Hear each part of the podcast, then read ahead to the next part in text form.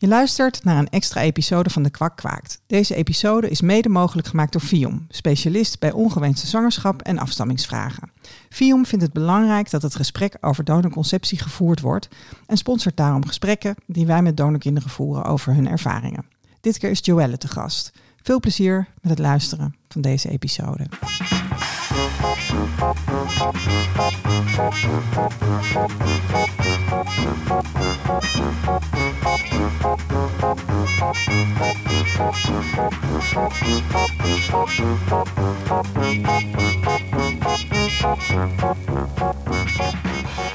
Joelle, hartstikke welkom. Ja, Dankjewel. leuk dat je er bent met de trein helemaal uit het verre Amsterdam naar eh, Nijmegen vandaag. Ja. Ja. Hey eh Joelle, jij bent ehm, donorkind, toch hè? Die nodigen we vaak uit. Ja, Maar van een bekende donorvader. En dat hebben we nog, die hebben we nog niet zo heel vaak gesproken hè? Mhm. We hadden wel eens eerder iemand te gast, maar je bent een van de weinigen tot nu toe. Ehm, wil jij ehm, eventjes vertellen uit welk jaar je bent en uit welke kliniek? Want dat willen de mensen natuurlijk weten om te kijken van ben ik misschien wel de broer of zus van Joelle? Ja, zeker. Eh, nou ja, ik kom uit 2000 en ik ben verwerkt in eh, AMC in Amsterdam. Ehm, mijn moeders die kwamen ook uit Amsterdam. Dus ja, ook dat ook de reden om daarheen te gaan eigenlijk. Ja, en jij bent dus wel van eh, voor de, de wet van 2004, maar ze hebben toch gekozen voor een bekende donor. Ja, en dat vind, ik- ben ik eigenlijk nog steeds heel erg blij mee dat ze ehm, bewust daarvoor hebben gekozen ook eigenlijk. Want eh, ja, hun enige reden was eh, om zo te gaan van ja, we willen wel dat het kind het eigen heft in eigen handen kan nemen en zelf de beslissing kan maken om ehm, ja, de donorvader op te zoeken. Mhm. En eh, dus ik ben wel heel blij dat mijn ouders daar wel over hebben nagedacht. Want hun ging het traject in best wel al een stukje ervoor, volgens mij in 98 of zo. Dus toen waren het echt pas net dat er de eerste B-donoren kwamen eigenlijk bij klinieken. Ja, want dat was vanaf 95, toch? Ja, ik meen dat het vanaf eerder. 1992 Ja, is. 92, ja. Oké. Maar dat heb ik gelezen in eh, het boek Schaduwfamilie, wat we eh, besproken hebben eh, in de vorige episode. Heel goed, Esther, heel goed. Ehm, Mag ik vragen, wie is je moeder, wie is je moeder? ja. Wie is je vader, wie is je moeder, wie is je moeder? Wat eh, vertel. Nou ja, ehm, mijn eh, twee moeders die me hebben opgevoed zijn eh, Claudia en Truus. En ehm, om even vast een kleine spoiler te geven, mijn eh, biologische vader is inmiddels al een aantal maanden, bijna een jaar, eh, mijn buurman. Ja, inderdaad, dat is wel een bijzonder verhaal. Ja. Maar eh, je weet dus inmiddels wie het is, want jij bent nu 21? ja, ik ben nu 21 en ik ken hem eh, vanaf mijn zestiende, eigenlijk een paar maanden daarna, want ja, dat irritante traject van eh, de Stichting Donorgegevens en Vion, dus dat duurt lang. Ja, Ehm, want jij wilde meteen weten eigenlijk. Ja, ik heb het eigenlijk ehm, precies op de dag dat ik 16 werd, eh, heb ik het samen met mijn moeder heb ik het aangevraagd. Ik was toevallig vrij een dag van school, dus eh, ik heb eigenlijk gelijk de aanvraag gedaan bij eh, Stichting Donorgegevens met DigiD. Eh, gelukkig al van tevoren het eh, geboorteakte opgevraagd eh, Ja. die ik moest hebben. Dat hoeft niet meer inmiddels, maar die moest je toen nog eh, opsturen. Hè? Ja, oh, dat was zo'n gedoe. maar ehm, hey, dus meteen een vraag, want we, we hadden op de Insta mensen gevraagd eh, van wil je iets weten van Joelle? mhm. Ehm, en die sluit hierbij aan, want iemand vraagt, Piero Basso, om precies te zijn, dat zal zijn echte naam wel zijn, die vraagt, wat vind je van die leeftijdsgrens van 16 jaar? Ehm, laten we zeggen dat ik het irritant vind, want ik, ik had al zoveel eerder vragen. Mhm. En ehm, als ik er naar kijk dat mijn zusje, toen dat ik 16 was en ik hem mocht ontmoeten, was zij 13. En zij was ook bij die eerste ontmoeting mee. En dat laat dus ook wel zien dat kinderen van die leeftijd er ook gewoon mee om kunnen gaan als ze de juiste begeleiding krijgen via Viom. Want het Heb je, heb je, want je oh. vindt wel dat er begeleiding. Nou ja, je, je vindt wel dat er begeleiding nodig is om je familie te ontmoeten. Nou ja, wel op zo'n jonge leeftijd. Kijk, weet je, ik heb eh halfbroers zussen die eh, later dan 16 jaar zijn gekomen. Ja. Eh, die waren dan bijvoorbeeld 20. En die hebben bijvoorbeeld zonder begeleiding van Viom, ehm, tenminste wel eerst in het begin van, ja, dit is wie het is en alles. Maar die hebben dan zelfs een eigen ontmoeting gedaan met ons biologische vader. Ehm, dus ja, ik, ik denk dat dat gewoon echt ligt ook per leeftijd dat je daar moet naar kijken. Want stel je bent iemand die 13 is, kijk, ik snap dat je dan niet zelf op, alleen op een trein gaat stappen om, om, om, om je biologische vader te gaan ontmoeten. Nee, maar ja, je hebt ook twee moeders. Ja. En, en zijn dat geen geschikte personen dan om dat te, te begeleiden? Of moet dat echt professionele hulpverleners zijn, Dat is een. vind jij? Nou ja, ik denk dat dat heel erg verschilt ehm, per persoon. Kijk, ik denk dat het wel handig is, vooral voor donorsvaders ook en voor donorkinderen die alles in het begin meemaken. Want ik, ik heb ook gezien hoe zenuwachtig mijn vader was. Die was eigenlijk nog meer zenuwachtig dan ik was. Ehm, terwijl ik de tweede donorkind was wat hij toen ontmoette met mijn zusje. Zij ook de derde dus. Ehm, dus ja, ik denk aan de ene kant dat het wel handig is, maar ik denk dat het ook een gevoelskwestie is, zeg maar. Kijk, weet je, ik was gewoon nog zo jong toen. En ehm, ja, en mijn zusje was 13. Was Mhm. echt pas net 13. Maar ja, zij wist toen volgens mij, als ik het goed begrepen heb, nog niet zeker of hij dan ook haar donorvader was. Dat wel. Kijk, wij waren allebei, ehm, zijn we verwerkt door donor 19 van het AMC. En ehm, 119 zei je? ja, 119. 119. Ja, dat, was de donorcode. En dan begint, je achter, begint zijn achternaam met een E. Ja. En dan is hij de negentiende donor met de achternaam met een, die begint met een E. Ja, toch? Bij van het AMC. AMC. Ja. Oh, Ja. zo werkt het daar. Ja, AMC is, eh, laten we zeggen, Zo heel heb ik een keer een vader gevonden. Ja, ja, ja. Dat was, echt, dat was, dat, dat was leuk. Eh, ik ook zelf. Dus ehm, ja, ik ehm, vertrouw voor het grootste gedeelte in AMC. Ehm, ook voor een gedeelte niet, want er zijn al, al dingen gebeurd ehm, onder ons wat niet goed verlopen is via daar. Ehm, Zoals wat? nou ja, mijn vader die is drager van genetisch gen eh, van tijdlijnziekte. ziekte. En eh, wij hadden dat aangegeven, tenminste ik heb het mijn vader laten aangeven, want dat had hij dus nog niet gedaan. Eh, want ik, had, ik heb een halfbroertje die ehm, geboren is in 2008, die het heeft, ziekte. En hij had het toen, dat, dat was buiten de kliniek om, zeg maar. Ehm, een halfbroertje van mij. En ehm, mijn vader die had dat niet aangegeven bij AMC. En toen Hij de- wist dat niet op het moment dat hij doneerde, neem ik aan. Nee, niet via de kliniek. Nee, dat wist hij niet. Het is niet dat hij zelf de ziekte heeft. Mijn, eh, mijn vader. Nee, dan moet je drager zijn. En je vader en je moeder moeten drager zijn. En dan krijg jij het als kind. Ja, Dus per kind heb je dan 25% kans als je allebei dat gen hebt. Maar heel veel mensen weten niet dat ze dat gen hebben. nee. Maar ja, mijn vader die had het dus niet aangegeven bij de kliniek bij AMC. Dus ik had gezegd toen dat ik hem had ontmoet en ergens daarna, toen ik contact had met AMC, zei van, eh, ja, je moet het gaan aangeven. Dus uite- uiteindelijk in 2018 had hij het aangegeven eh, bij de kliniek. Dat het dus dat, de- dat hij ehm, ja, drager was van dat gen. En waarom wilde je dat hij dat, dat, hij dat aangaf bij de kliniek? Nou ja, omdat ik.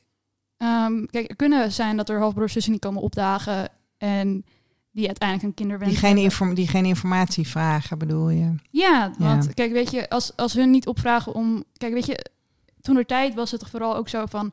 Je kan ook niet eh, alleen aanvragen bij SDKB, eh Stichting Donorgegevens, ehm, om alleen zus te ontmoeten. Want eh, dan kan, je- kan je ook nog aan hun de informatie vragen. En als je, als je niet je donorvader wil ontmoeten. Ehm, dus ik wilde gewoon heel graag dat dat doorgegeven werd. En uiteindelijk kwam ik er dus achter. Ehm, ik ging met mijn halfbroer in 2019 gingen we op, naar AMC omdat we graag daar een rondleiding wilden hebben. eh, om de kliniek te zien. En ik had nog wat vragen eigenlijk aan eh, Monique Mochter. Zij is de gyne een gynaecologe daar zo. En ehm, ik had zo gevraagd van, hebben jullie het wel doorgegeven aan de ehm, ouders en de, mijn halfbroer en zussen? Mhm. die eigenlijk, zeg maar, dus die nog niet bekend zijn. En zij zei, ja, ja, tuurlijk, tuurlijk, dat hebben we gedaan, joh. Ja, be- behalve, behalve één, want ja, één keer is sperma eh, naar een andere kliniek gestuurd. En daar konden ze de ouders of zo niet van bereiken. Of het, al de rest was niet meer up-to-date, weet ik veel allemaal. Ehm, wat ik dus later achter kwam tijdens corona, ehm, toen er drie halfbroers en zussen kwamen opdagen, was dat ze pas dat jaar, tijdens corona in 2020, hadden geleerd dat er dus ehm, een mogelijk gen is, zeg maar, van ziekte. Mhm. Want kan je nou ook drager zijn van dat gen? Uh, volgens 23andMe ben ik gendrager. Uh, ik heb me nog niet officieel laten testen via ehm, ja, een medisch test, zeg maar, gewoon via een ziekenhuis of zo. Maar volgens 23andMe ben ik drager en ehm, Geen drager. Ja, Wel. voor, de, voor de luisteraars, Oh, wel. 23andMe is een, eh, is, is een internationale DNA-databank die ook wat extra gezondheidsinformatie geeft. Hè? Dus ook als je, ehm, zij, zij, zij, er zijn degenen die veroorzaker kunnen zijn van borstkanker. Dan, kun je, dan moet je zes keer klikken dat je het wil weten. Wil je het echt weten? Jij wil, echt, wil je het echt weet je zeker dat je het weet? Wil je het, weet je echt heel zeker dat je het... Nou, en dan, als je dan acht keer geklikt hebt, dan kun je dus inderdaad zien of je dat geen hebt. Uh, er zijn geen... Uh, Alzheimer geloof ik ook, toch? Ja, die heb ik toevallig ook. Oké. Um, er zijn ook genen die in relatie worden gebracht met Parkinson en Alzheimer. Um, en zo, zo, zo testen zij op een aantal, uh, op een ja. aantal zaken ook. Ja. Dus ja, ik weet officieel dat ik het heb. Want ja, er zijn een aantal types die ze testen. En toevallig zat die van ons zat ertussen. Um, dus ja, mocht ik uh, op een dag een partner krijgen, of hoe, ik ook, hoe dan ook, hoe kinderen ik ga krijgen, um, dan moet ik, laten we zeggen, de biologische vader van mijn kinderen, moet ik gaan, sowieso gaan testen om, om te zien dat, dat hij dat gen niet heeft. Ja, want hoe is dat voor jou? Want uh, dit, dit, dit, dit betekent dat er mogelijk dus... In, je, hebt een, je hebt een broertje dan die, die dit heeft. Uh, je hebt verschillende varianten, heb ik wel eens begrepen. Is, is, dat, is dat echt een pittige variant waar je niet oud mee wordt? Of hoe... Uh... Nou ja, um, wat ik begrepen heb, want ik, ik heb... Um, ik volg zijn moeder ook op social media en ik heb hem ook wel, wel een aantal keer ontmoet, mijn halfbroertje. Um, dat zeg maar de medicijnen die er zijn, er zijn steeds meer ontwikkelingen in de medicijnen. Dus het, de kans dat hij oud gaat worden wordt steeds groter. Dus daar zijn we wel echt heel erg blij mee dat die, dat, dat die kans er. Oké, okay, maar je weet niet wel welke variant hij heeft, zeg maar. Of dat een, of dat een, een, een milde of een. Ik zou eigenlijk niet precies weten. Nee, nee dat is, is, is, nee, okay, is, laten we die rusten. Ik was, ik was even nieuwsgierig. Het is denk ik niet iets waar je het over hebt met, zeg maar, hij, hij gaat net naar de middelbare school. Um, dus ja, hebben jullie het niet over gehad? Nee, bij, nee. Bij, bij gamen gewoon lekker. Of, of, of, of gaan gewoon een spelletje doen of zo online. Ja. Dat is, zeg, maar, dus, zeg maar, de ziekte is niet het, het, het hoofdding. Niet eens maar het is wel heftig voor je, hè? Dat, dit, dat dit er dus bij komt kijken. Dat is een soort van extra... Nog even los van alles waar we, waar we het nog over gaan hebben. Wat dit, wat het met jou doet. Is dit, is dit een soort extra... Ja, hoe zeg je dat? Belasting? Of... Uh, ja. lijkt me heel akelig. Kijk, weet je, het is dat ik het zelf niet heb. Maar kijk, weet je, de, meer het in mijn hoofd dat ik het, zeg maar, als ik het niet had geweten, um, dat ik het mijn eigen kinderen had kunnen geven. Ja. Dat is eigenlijk het, hetgene waar ik wel het meest mee zit. Omdat ik gewoon wel gezien heb. Ik heb ook gewoon uiteindelijk toen ik wist dat mijn vader dus uh, gendrager ervan was, heb ik gewoon dingen op YouTube lopen opzoeken en ook documentaires erover en zo van mensen die het hadden. En het is gewoon best wel het kan best wel zwaar zijn voor, voor dat soort mensen. Vooral omdat er ook ziektes, uh, juist in combinatie vaak met, met ziekte zijn, zoals su suikerziekte en nog een paar andere. Maar jij voelde je dus ook verantwoordelijk om dit uh, bij de kliniek aan te geven. Ja, laten we zeggen, ik, ik, ik voel me wel heel erg verantwoordelijk, omdat ik het eigenlijk onder mijn halfbroers en zus eigenlijk de enige echt een beetje activistische persoon ben, zeg maar. We hebben een echte activist aan tafel. Woep, woep, woep. Bam. Ja.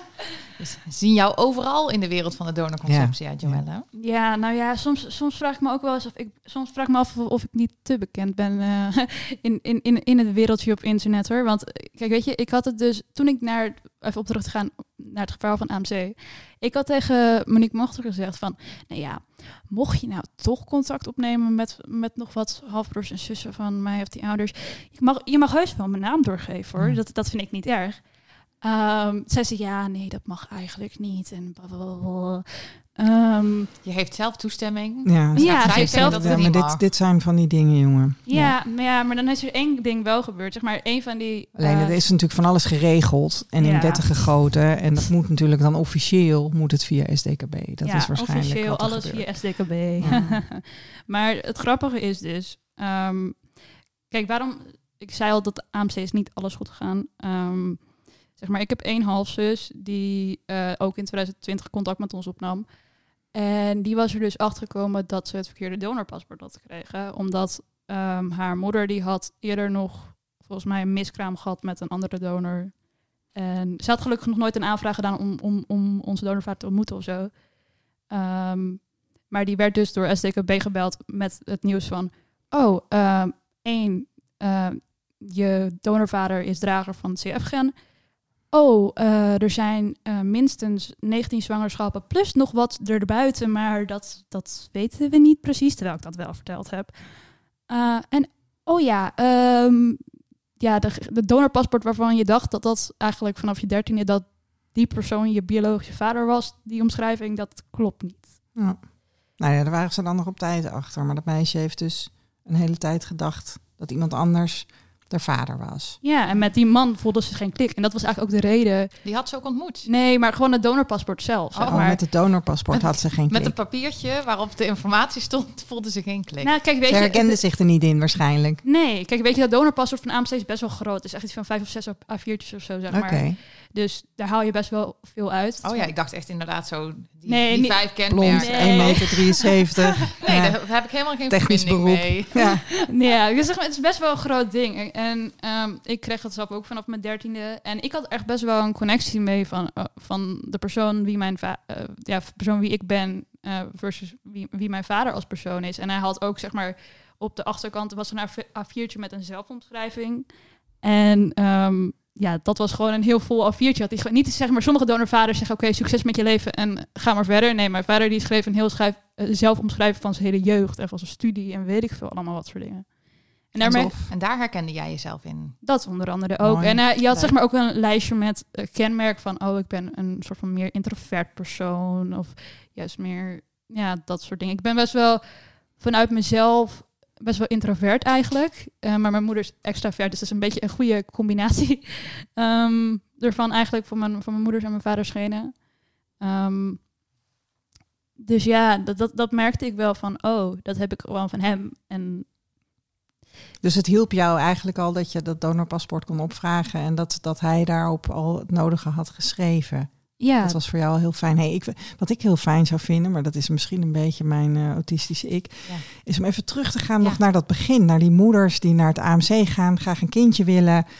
Ehm, ehm, konden zij, weet, weet jij of zij konden vragen van, nou, we willen een leuke blonde vent eh, die, eh, weet ik veel, konden zij wensen opgeven? Of was het gewoon de donor van de dag? Of hoe, heb je, hebben ze je daar iets over verteld? Ja, ik heb ook formulieren gezien. Mijn moeders hebben best wel wat bewaard. Ehm, ze moesten zeg maar een formulier over zichzelf invullen. Van, dus zeg maar hoe ze eruit zagen en zo. En dan gingen ze eigenlijk op hun twee, maar vooral op mijn niet-biologische moeder gingen ze matchen. En eigenlijk het enige wat ik tot nu toe, wat je kan zeggen van dat die twee, terwijl ze totaal niet op elkaar lijken, eh, lijken overeen hebben, is ze hebben beide bruine ogen.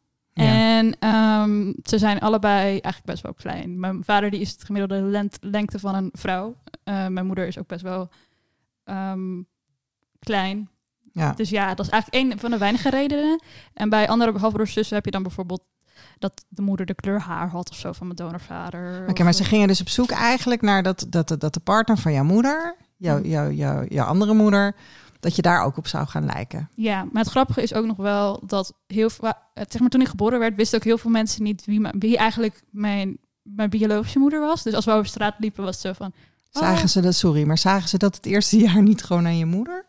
nou, Ik ben zwanger geweest, hè? ik weet niet. Ja, die bikini bodies die je in, eh, op internet ziet na de bevalling, dat is over het algemeen niet. Nou ja, de mensen die je bijvoorbeeld die hun niet kennen, of bijvoorbeeld Oké. vage kennis of zo, die je misschien Ja. eens in het jaar zag ergens op een op een niet haar bikini body Je kon, je zien. kon van hun allebei zijn, ja precies. Ja. Ja. nou ja, het was, het was gewoon, ik had, ik, ik, ik zag, zeg maar, ik heb ook wel eens een keer foto's gewoon op, op mijn Donorkind blog gezet en zo van, eh, wie, wie denk je dat mijn biologische moeder Oké, is? leuk. En ik ja. kon dus, ik kon dus sommige, die gaf, gaf iedereen anders antwoord. Dus dat is Ja. ook wel heel grappig om te zien. In mijn jeugd denk ik wel veel meer op haar. Tegenwoordig echt niet meer hoor, maar ehm, ja, dat is gewoon wel grappig. Maar ja, Even tussendoor, noem even je blog. Dan, eh, Ja, eh, missing site kit of E19. Dus kit als in kunstmatige inseminatie, inseminatie met donorzaad. En dan E19 als in de, de donorcode.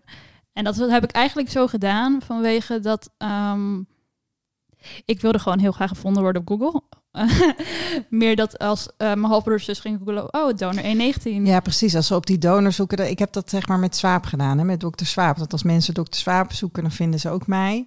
En bij jou is het zo dat als ze donor 119 zoeken online, dan komen ze op jouw blog terecht. Ja, en eh, zo hebben al vijf halfbroers dus mij gevonden. Dus. Fantastisch. En, en, en, eh, maar goed, eh, dus even terug naar die moeders. Hè? Want dit, dit gaat al over broertjes en zusjes, maar die kwamen natuurlijk pas later, toch? Je, hebt, je, bent, je bent opgegroeid met een zus ja, en die is drie jaar jonger dan jij. ja, klopt. Shinoa. Oké. En jullie hebben dezelfde donorvader. Ja, en dezelfde biologische moeder. En dezelfde, oké, en dezelfde, dus dezelfde biologische vader en biologische moeder, zeg Ja. maar. Hey, en, en ehm, eh, jij groeide op in In Hoofddorp. Hoofddorp. en ehm, ehm, werd jij op een gegeven moment nieuwsgierig? Dacht je, want je bent natuurlijk, je had twee mama's. Mhm. Ja, en je Ehm, zei al dat je eigenlijk eh, die leeftijdsgrens te laat vond. Dus Ja, wanneer, ja, wanneer wat- begon wat- het Ja, wat jou? was het moment dat jij eh, begon te vragen waar, die, waar papa was? Of, Nou ja, ik had niet per se de vraag van waar is papa of zo eigenlijk. Eh, het, was, het was wel van oké, ik wist dat er vaders waren, ik wist dat er moeders waren. Dat is misschien wel een makkelijk proces, maar ik vroeg zo van, ja, hoe, hoe ben ik er gekomen eigenlijk? Oké. en dat, toen was ik denk ik een jaar of ergens tussen de vier en zes of zo, denk ik. En ehm, ja, en dan legde mijn moeder uit van ja, je hebt een zaadje en die hebben we van een zaadbank. En het, volgens mij hebben we ook een keer over bloemetjes en de bijtjes gehad of zo, zeg maar. Hoe dat allemaal ging en zaadjes planten in potten en zo. Ehm, maar uiteindelijk ben ik eigenlijk de hele tijd door gaan vragen. En ik ging ook elke keer vragen van, oh, wat was de donorcode ook weer? En ehm, want dat was op dat moment het enige wat jij wist over, je- zeg maar, wat jou verbond met je donorvader. Dat wist dat hij 1,19 was. Ja, dat was eigenlijk het enige. En naast dat, dat ik dus bruine ogen heb en mijn biologische moeder dus blauw. En dus daardoor wist ik van, oh, bruine ogen moet van hem komen. En mijn moeder die heeft ook donker haar. En mijn zusje die heeft blond haar. Ehm, dus dat was van, oké, blond en bruine ogen. Want mijn moeders die waren nooit op de hoogte gesteld. En ook heel veel van de moeders van mijn halfbroers dus ook niet. Dat je vanaf het begin eigenlijk al als ouder een donorpaspoort mag opvragen. Eh, bij de kliniek was dat toen nog, toen SDKB er niet was, maar bij via Stichting dus nu ook. Ehm, dus heel veel hebben eigenlijk pas... Ik ben eigenlijk een van de weinigen die al vanaf jongs af aan... Tenminste, ik was 13 of zo, dat ik een donorpaspoort had. Echt kraakte code, hè, dit. Dus jij, jij had gewoon de code. Ja. En jij wist, en, je- en, en, en, en, dat, en dat donorpaspoort is opgevraagd toen je? Nou ja, ik, ik was dus... eh, ik wist niks van de SDKB 11 toen ik jong was. Dus ik was met mijn moeder naar AMC gegaan en het was zo van... ehm, ja, ik wil graag een donorpaspoort hebben, bla bla bla. En ik had de, ehm, de arts gesproken, of tenminste de, de vrouw die geholpen had met mijn moeders insemineren. Eh, die werkte daar nog, zoveel jaar later. En eh, ik had gevraagd of ze een donorpaspoort kon halen, maar dat stond ergens in een kelder of zo. Dus dat zou ze opsturen. Was het eerste jaar niet gebeurd, zijn we het jaar daarna teruggegaan. En toen had ik het binnen twee weken thuis. En eh, Maar op welke leeftijd had jij het eigenlijk graag ehm, dat donorpaspoort willen hebben? En, en had jij je donorvader willen ontmoeten eigenlijk? oeh, dat is echt een moeilijke vraag. Zeg, ik Want zou dat is eigenlijk die vraag van Piero Basso, waar we nog niet helemaal antwoord hebben, hebben gekregen. Nou ja, ik zou zeggen, het donorpaspoort, eigenlijk vind ik dat dat er al vanaf het begin moet zijn. Eigenlijk gewoon vanaf het begin dat het kind vragen hebt, dat je kan zeggen van, oh, ehm, je, je, je vader heeft ook deze hobby, of misschien, eh, en je hebt je bruine ogen van, heb je van hem? Eh, dat had mij in ieder geval, denk ik, wel meer geholpen. Vooral omdat ik me gewoon totaal niet kon spiegelen aan mijn moeder. Ik vind dat ze gewoon slechte eigenschappen erop zouden moeten zetten. Op het donorpaspoort. Nee, maar dat je echt zegt, ja, niet alleen oh, het goede nou ze loopt echt, ja, ze, oh, het- oh, ze loopt zo te mokken de hele dag. Ja, ik ook, ik heb gelezen. Nou ja, de, de, de Maar ja. slechte staan er ook ze- zeker Ja? op hoor. Ja, Ja? Je, je had zeg maar een tabelletje en dan kon je zo aan de zijkant kon je aantikken zo van wat je eigenlijk bent. En zelfs de slechte dingen, dat, tenminste slechte dingen, dat, dat zag ik ook gewoon in mezelf terug. En ja, ik, ik ben even nieuwsgierig hoor. Ik kan, sorry, deze kan ik niet laten passeren. Wat, wat dan? Vertel eens. Wat, wat, wat voor... ehm, minder wat voor goede eigenschappen, Ja. zullen we zeggen. de zwarte kant. Nee. oh, nou ja, Gewoon een, een minder, maar weet je, wat, wat misschien helemaal prima is. Wat natuurlijk sowieso helemaal prima is. Maar wat mensen misschien wel eens van zouden kunnen denken van... Hmm, nou, er zit een scherp randje aan Joelle. En dat is het. Oh, ik zou niet, nu niet echt, maar dan zou ik mijn donorpaspoort erbij moeten zoeken hoor. Want tenminste, wacht, ik, nou ja, ik, kan hem, ik heb hem sowieso wel op mijn telefoon, dus misschien kan ik hem zo eventjes erbij eh, pakken. Geef niet. Ik dacht als jij dit paraat hebt, dan, eh, dan, vind, dan vind ik het leuk om Maar te ze is de weten. negatieve eigenschappen toch vergeten. Ja. Heel goed, heel goed. Maar en ja, de positieve wel onthouden. Ehm, nou ja, sowieso gewoon heel eh, lief en ehm denkend aan anderen. Hij heeft zeg maar het ook niet om een ehm, verkeerde reden gedaan, zeg maar, vind ik zelf dan een donor zijn. Want hij had gewoon zelf geen kinderwens en wilde graag mensen helpen. Ehm, dus dat was eigenlijk de reden waarom hij ooit Hij had geen geworden. kinderwens, maar hij heeft heel veel, hoeveel kinderen heeft hij op de wereld gezet? Ehm, hij, ik ben er een van, laten we zeggen, minstens 32, 33. Oh ja, dus hij had geen kinderwens. Nou ja, maar hij dan had had hij niet de kinderwens om kinderen zelf op te voeden. Maar hij had wel een soort wens om kinderen op de wereld te zetten. Nou ja, ik denk dat het meer was dat hij... Kijk, weet je, hij was al bloeddonor. En ja, en orgaandonor. Klassieker, het Ja, dat klassieker dit. is Gooi jij er Dat, gewoon in. En toen, en toen zeiden ze tegen hem van, joh, waarom kom je niet ook gewoon eh Nou ja, nou ja, ehm, dat nog niet eens. Hij had het in een studentenblaadje gelezen. En ehm, ja, hij was volgens mij ergens aan het eind van zijn studie of zo. En ehm, ja, hij, hij was dus al orgaandonor, hij was bloeddonor.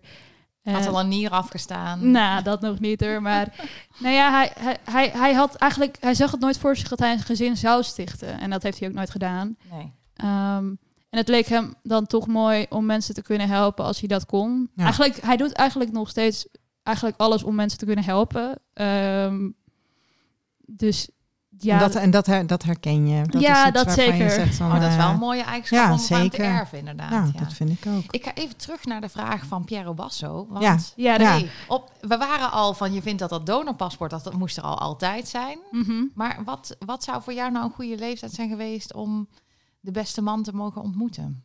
Nou ja, laten we zeggen sowieso voor 16. Dat is zeg maar gewoon eigenlijk De dag voordat je 16 werd. Nou ja, ik zou het eigenlijk nu niet precies weten. Kijk, ik, ik, ik, omdat ik, ik heb altijd geweten, tenminste niet altijd, ik moest zelf googlen om te achterkomen dat ik op mijn 16 en dat ik mo- mocht ontmoeten. Ehm, nou ja, ik denk dat het sowieso eerder moet, maar precies zou ik eigenlijk niet precies weten. En is dat, is- want, want als ik je dan, misschien kan ik je op weg helpen hoor, maar want bij jou, jij begon tussen je vierde en je zesde, zeg maar, vragen te stellen. Was, was dat dan voor jou misschien een goed moment? Of, of, en, en, en kan het per, per kind verschillen? Dat dat gewoon afhankelijk is van wanneer. Ik denk dat het heel erg kan verschillen. Want kijk, ik heb heel veel halfbroers. Ik heb er dus, diegenen die tijdens corona wa- kwamen, waren er twee van, waren er boven de 16. Dus die, die hebben niet eens toen, toen al zeg maar, hun aanvraag gedaan. De een had überhaupt geen aanvraag gedaan, want die wist het dus niet überhaupt dat hij van een B-donor was. Ehm, Maar Hoe vonden ze jou dan? want- Hey, wacht Ja, heel even. Ja, sorry. Ja. Hoe vonden ze jou dan? Was het met een DNA-test? ja, maar Heritage, die dacht even... Ja, Ja. oké. Die ging voor de lot testen. maar het grappige was, hij had dus al eerder bij Vium getest. En ik zat ook wel in, in Vium. Ja, maar Fion matcht geen broers en zussen. Dat, heb je, dat weet je? Ja, dat weet ik inmiddels wel. Ja, ik Maar je nog- donorvader zit die in Fion? ja nu wel. Oké, want dat is relevant. Want als hij erin zit, kunnen ze ook jouw broers en zussen matchen. Ja, kijk, nadat wij er dus achter kwamen dat mijn, mijn, eh, die halfbroer die dus tijdens corona kwam, eh, dat, we, dat hij ook in Vium zat. Want hij had eigenlijk zich gelijk ingeschreven toen die testen daar gratis werden, eigenlijk. Ja. Ehm, en toen eh, ja, had hij zich daar ingeschreven en had eigenlijk niks meer verwacht van dat er bij mijn Heritage iets zou komen. Want ja, anders hadden ze wel in Vium gestaan. Ehm, en ja, toen was het eigenlijk een verrassing om opeens een DNA-match te hebben met je en je biologische vader en een halfzus. Maar Ja. dit was in coronatijd, dus dat was wel al, toen had Fion wel al gecommuniceerd van dat ze dat niet konden eigenlijk. Ja, maar ik denk dat mijn halfbroer daar niet echt... Nee, Er zijn heel veel mensen die dat eigenlijk gewoon verwachten. Hè? Dus die, Precies. bij wie nog niet is geland is, dat, dat, dat, dat ze dat niet, eh, Nee. niet doen. Maar eh, om terug te komen op je, op je vraag. van- Ja, ja. Goeie, Eh, Joelle. Wat is eh, een goed moment? Nou ja, ik, ik denk dat wanneer het kind zegt ik wil eh te moeten. Ik had het eigenlijk al veel eerder gewild. En ik denk dat als ik bijvoorbeeld eh, net zoals mijn zusje 13 was geweest of 14 of zo, dan had het ook wel goed geweest. En in Hmm. sommige landen is dat ook al de leeftijdsgrens. Ik kan me herinneren namelijk dat jij in... eh jij zit ook in de geheime groep van Stichting Donorkind. Ik kan me herinneren dat jij daarin kwam. En Ja. dat was zeg maar in de periode na je 16e verjaardag toe. Hè? Dus jij leefde daar verschrikkelijk naartoe. Mhm. Want je wilde gewoon heel graag. Ja, volgens mij kwamen wij alle drie volgens mij rond dezelfde periode in die groep. Ik was ook net iets voor me, volgens mij net iets voor mijn zestiende ook. Ehm, ja, ik, ik vond het wel heel fijn om eindelijk mensen ook zeg maar om me heen te hebben of zo die ook donorkind waren en die er ook echt mee bezig waren of zo. Want ik had één keer aan een ontmoetingsdag bijgewoond, echt eh, weet ik veel hoeveel jaar geleden. Ehm, toen ik een paar donorkinderen en ik had ook onder andere een Ties ontmoet, want die was toen voorzitter in Amsterdam, zeg maar. Die had dat toen eh, ja, Je gelijk. begeleidde de, de ontmoetingsdag. Ja. Ja. dus dat was wel heel leuk eh, om eind- uiteindelijk voor het eerste keer naast mijn zusje dan eh, een ander donorkind te ontmoeten. Dat was voor het eerst. Ja, nou ja, ik had een klasgenoot die was ook van twee moeders, eh, maar die was dat, dat, was niet via een kliniekdonor, dat die kenden ze zeg maar. Oké. Ehm, Dat, Een dus dat echte komt dan, ja, dat komt dan misschien dichter bij vader. Nou, dat ook weer niet. Het was volgens mij een, een verre neef van, van zijn niet-biologische moeder of zo, iets in die richting. Ja. Ehm, maar ja, dat, het was dus nooit, zeg maar, zoals op, op, op, onze manier, zou ik maar zeggen. Ja, die, die had geen donorpaspoort en die hoefde niet tot zijn zestiende te wachten. Nee. Die, die, ik zeg maar, die kenden hem gewoon als gewoon iemand in de familie, zeg maar. Ja. Maar ja, dus ik had eerder nog nooit andere donorkinderen ontmoet. En eigenlijk was dat wel een soort van thuiskomen toen ik eigenlijk bij Stichting Donorkind in die groep kwam eigenlijk. Mooi dat je dat eh, zo ervaren hebt. Mhm. En wat maakt dan dat het, dat het zo fijn was? Nou ja, ik denk dat het ook komt omdat je dan met mensen bent die er ook over nadenken. Mijn zusje die ehm, is zeg maar een go met the flow persoon. Die, die, zeg maar, die loopt gewoon achter me aan en die ziet wel wat er gebeurt, zeg maar. Ehm, en die is niet van het activistisch er echt over nadenken. Ik, ik was nog zo'n kind die dacht er gewoon aan, ook bijna elke avond voor het slapen gaan, van oh, hoe zou het met hem gaan? Is hij, zeg maar, toen ik leerde over de dood van mijn opa was ze van, oh, is hij nog niet dood? Ehm, ja, daar, daar, daar, daar, daar dacht mijn zusje niet over na. Die dacht, eh, Nee. Kijk, die kon zich best wel spiegelen aan mij. Ik kon ook, ook wel spiegelen aan haar. Want het eerste wat in haar geboorteboekje stond van... Ja, op wie lijk je? Ja, op, mijn- op mijn zus Joelle. Hm. Dus ja, wij, leken gewoon best, wij lijken best wel op onze biologische vader. Ja. Ja. Ehm, en, en jij noemde al eventjes zelf dat jij eh, best wel activistisch donorkind bent. Mhm. Waar blijkt dat uit? ja, wat bedoel je daarmee, Joelle? Nou ja, eh, ik heb sowieso eh, onder andere in de documentaire Vader Onbekend gezeten. Omdat ik graag... Toen, toen was ik echt pas ook net... me- Voor, voordat ik mijn vader ging ontmoeten. Eh, en ehm, toen heb ik me daar door Willemijn heb ik me laten opnemen. En toen, ja... Was een heel mooi eh, proces. Eh, Kunnen mensen die nog ergens terugkijken of niet? ja, op... eh, YouTube denk ik, of niet? Ja, bij een stukje staat ook op YouTube. Apart heb ik hem uitgeknipt. Eh, en daarnaast de hele documentaire staat volgens mij ook op YouTube. En ook op eh Doc 2, volgens mij heet het. En op NPO volgens mij, of zoiets. Twee dok. Twee dan. Oh ja, twee staat ja. hij daar? Ja, als het goed is wel nog. Ehm, Vader onbekend heet hij, hè? ja.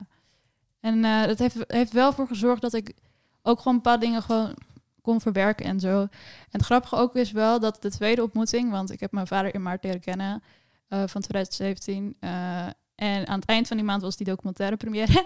en dat was eigenlijk de tweede ontmoeting met mijn vader. Ja, ik weet nog dat hij er was. Ja. ja dat is wel echt heel tof. Ja, het grappige vind ik ook nog wel, want dat viel me da daarvoor het eerst op. Uh, want dat gaf Willemijn toen uiteindelijk aan toen we met haar en met uh, mijn vader erbij zaten te praten. Toen zei ze, je praat precies op dezelfde manier als Joelle. Zeg maar, dat zei ze tegen mijn vader. Oh, grappig. En dat, dat, dat, toen begon ik ook echt te luisteren, zeg maar, maar dat viel mij niet op. Um, dus dat was wel best wel grappig of zo, voor, omdat het was de tweede keer. En uh, ja. Het was en, en, wat herkende je nog meer in hem? In mijn vader. Wie je hem zag? Um, rustig persoon. Um, ook wel uiterlijk uh, dan mijn ogen. Um, ja, ook gewoon uiteindelijk waar ik, tenminste, waar ik uiteindelijk op neerkwam, want ik, ken hem nu al vijf jaar, um, is dat we ook op bepaalde manieren ook wel hetzelfde denken, op bepaalde manieren ook weer niet hoor. Maar uh, ja, ik, ik kan wel mijn, mijn rust bij hem vinden of zo. Zeg maar, ik, ik, ik, ik had eigenlijk, als ik een donorvader had kunnen voorstellen, had ik hem niet kunnen voorstellen. Ook gewoon omdat hij met best wel veel dingen oké okay is. Um, Wat zeg je nou? Ja, eigenlijk. Ik, ik Heb noem... je, je hebt een beeld dat donorvaders niet oké okay zijn. En die van jou die is gelukkig oké? Okay? Nee. Nou, hij is heel flexibel. Dat is zeg maar, hij, hij, um, hij staat voor alles open. Ik bedoel, we zijn met 32 en we hebben allemaal verschillende uh, wensen. En um, ja, dat um, is soms uh, ja, anders. maar hij staat ook voor, voor alles open. En gewoon voor gezegd van, oh, wil je nu afspreken? Uh, ja, want wat voor contact hebben jullie dan tegenwoordig?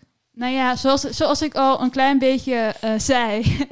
um, inmiddels is hij um, ik, in september uh, van vorig jaar ben ik zijn buurvrouw geworden. Um, dus ik woon boven hem. En dat is eigenlijk weer ook een, een heel nieuw avontuur, zou ik maar zeggen, van, om, om je vader als buurman te hebben. Ja, en, en klopt het ook dat je van hem huurt? Heb ik dat begrepen? Ja, Dus ehm, is hij dan ook nog jouw huurbaas? nou ja, het is een beetje, het is een beetje gecompliceerd. Moet je dan Eh, betalen? nee, ja, Ja, sorry. ja, ja, het grappige, vader? nou ja, het grappige was, kijk, weet je, ik had tegen hem verteld ehm, dat, dat, zeg maar, ik woon samen met mijn halfbroer. Ehm, en wij waren eigenlijk bij, eh, zeg maar, wilden we al heel lang uit huis. Hij bij zijn moeder en ik bij mijn moeders eigenlijk. Want ik heb gescheiden ouders. Ik had geen zin meer om tussen twee huizen te leven. Ehm, Herken jij? Ja. Ik ga even naar Esther, want... eh, Ik heb een dochter die dat ook heel erg zat is, inderdaad. Dus Ja. die, eh, ik- dat, dit, dit herken ik, ja. ja, maar vooral omdat ik gewoon nu studeer en zo. En ik gewoon makkelijk op één plek wil gewoon Ja. zitten. Je eigen plekje. Ja, gewoon mijn eigen Ja, plek. En tuurlijk. ik had het dus aangegeven dat, dat, dat mijn halfbroer en ik op zoek waren. En op een gegeven moment, ehm, de, ja, dat ligt heel moeilijk. De zoon van mijn vaders vriendin. Ehm, nou, die kan ik nog wel volgen. Ja, ja, als je niet Ja. te snel gaat, dan lukt Ja. het mij ook. ja, dan ehm, zeg maar, de, eh, het is een, zeg maar een pand in Amsterdam en die hebben drie verdiepingen. En mijn vaders eh, appartement is op de eerste, de tweede die is als vriendin en de derde is eh, van mijn vaders vriendins zoon. Ehm, en hij ging dus zeg maar eruit en ehm, ja, ze waren dus op zoek naar een nieuwe huurder. En eigenlijk wilden ze gewoon iemand hebben waarmee ze gewoon, laten we zeggen, als ze wilden gewoon de deur konden open laten staan en gewoon geen gedoe hebben en zo. Dus eh, mijn vader die had voorgesteld als mij als mogelijke huurder en iedereen van hun drie had iemand voorgesteld. Eh, en ja, uiteindelijk werden ik en mijn broer werden gekozen. Dus, eh Leuk. dus dat Klinkt heel leuk. idyllisch, vind je niet Esther? Dat je dan met je halfbroer samen gaat wonen. En dat je dan ook nog de, je vader onder Nou, je dat zie je kiezen. Dat is ook, want het lijkt me best wel spannend ook, hè? Ja, zeker. Toch? Ja, ik bedoel, dat is toch, je bent, ja. Ja, het is, het is. Kijk, weet je, mijn halfbroer en ik die kennen elkaar sinds 2018. Ehm, wij zijn wel degene onder alle halfbroers zussen die eigenlijk wel de beste relatie, denk ik, hebben. Ook gewoon hoe we elkaar kennen. We zijn ook samen op reis geweest. En eh, hebben best wel veel dingen gedaan. Ehm, en ja, dat is denk dat is ook wel waarom we het vertrouwen in elkaar hadden dat we ook wel samen zouden kunnen wonen. Ik bedoel, we hebben ook wel samen twee weken ge- ge- geleefd, zeg maar, toen we gingen reizen en zo. We dachten van, dat was een goed experiment. Ja, precies. Je hebt niet mekaars kop eraf gehakt. Dus eh, dan kun je ook... eh, Ja, kan of je kunt ook, ook als het misschien een beetje schuurt, kun je het ook samen vinden. Ja, zeker. Kijk, weet je, we, we zijn ook niet het ideaal. We, zeg maar, we zijn niet met elkaar opgegroeid. En hij is ook vanuit huis uit enig kind. Dus is ook wel heel anders. Ehm, Maar goed, je doet dit al sinds september. Het zijn daar. heel leuk, hè? Enige ja. kinderen. Ja, Ja. enige kinderen. ja, het is, het, is, het is heel leuk. En het grappige is ook nog wel dat we... ehm, nou ja, we hebben net niet kerst met elkaar gevierd. Maar we hebben wel eh, de avond ervoor... eh, kwam, kwam mijn zusje kwam ook. En toen hebben we samen met mijn broertje en met mijn zusje en met mijn vader... en met zijn vriendin hebben we een soort van kerstavond eh, diner gehad.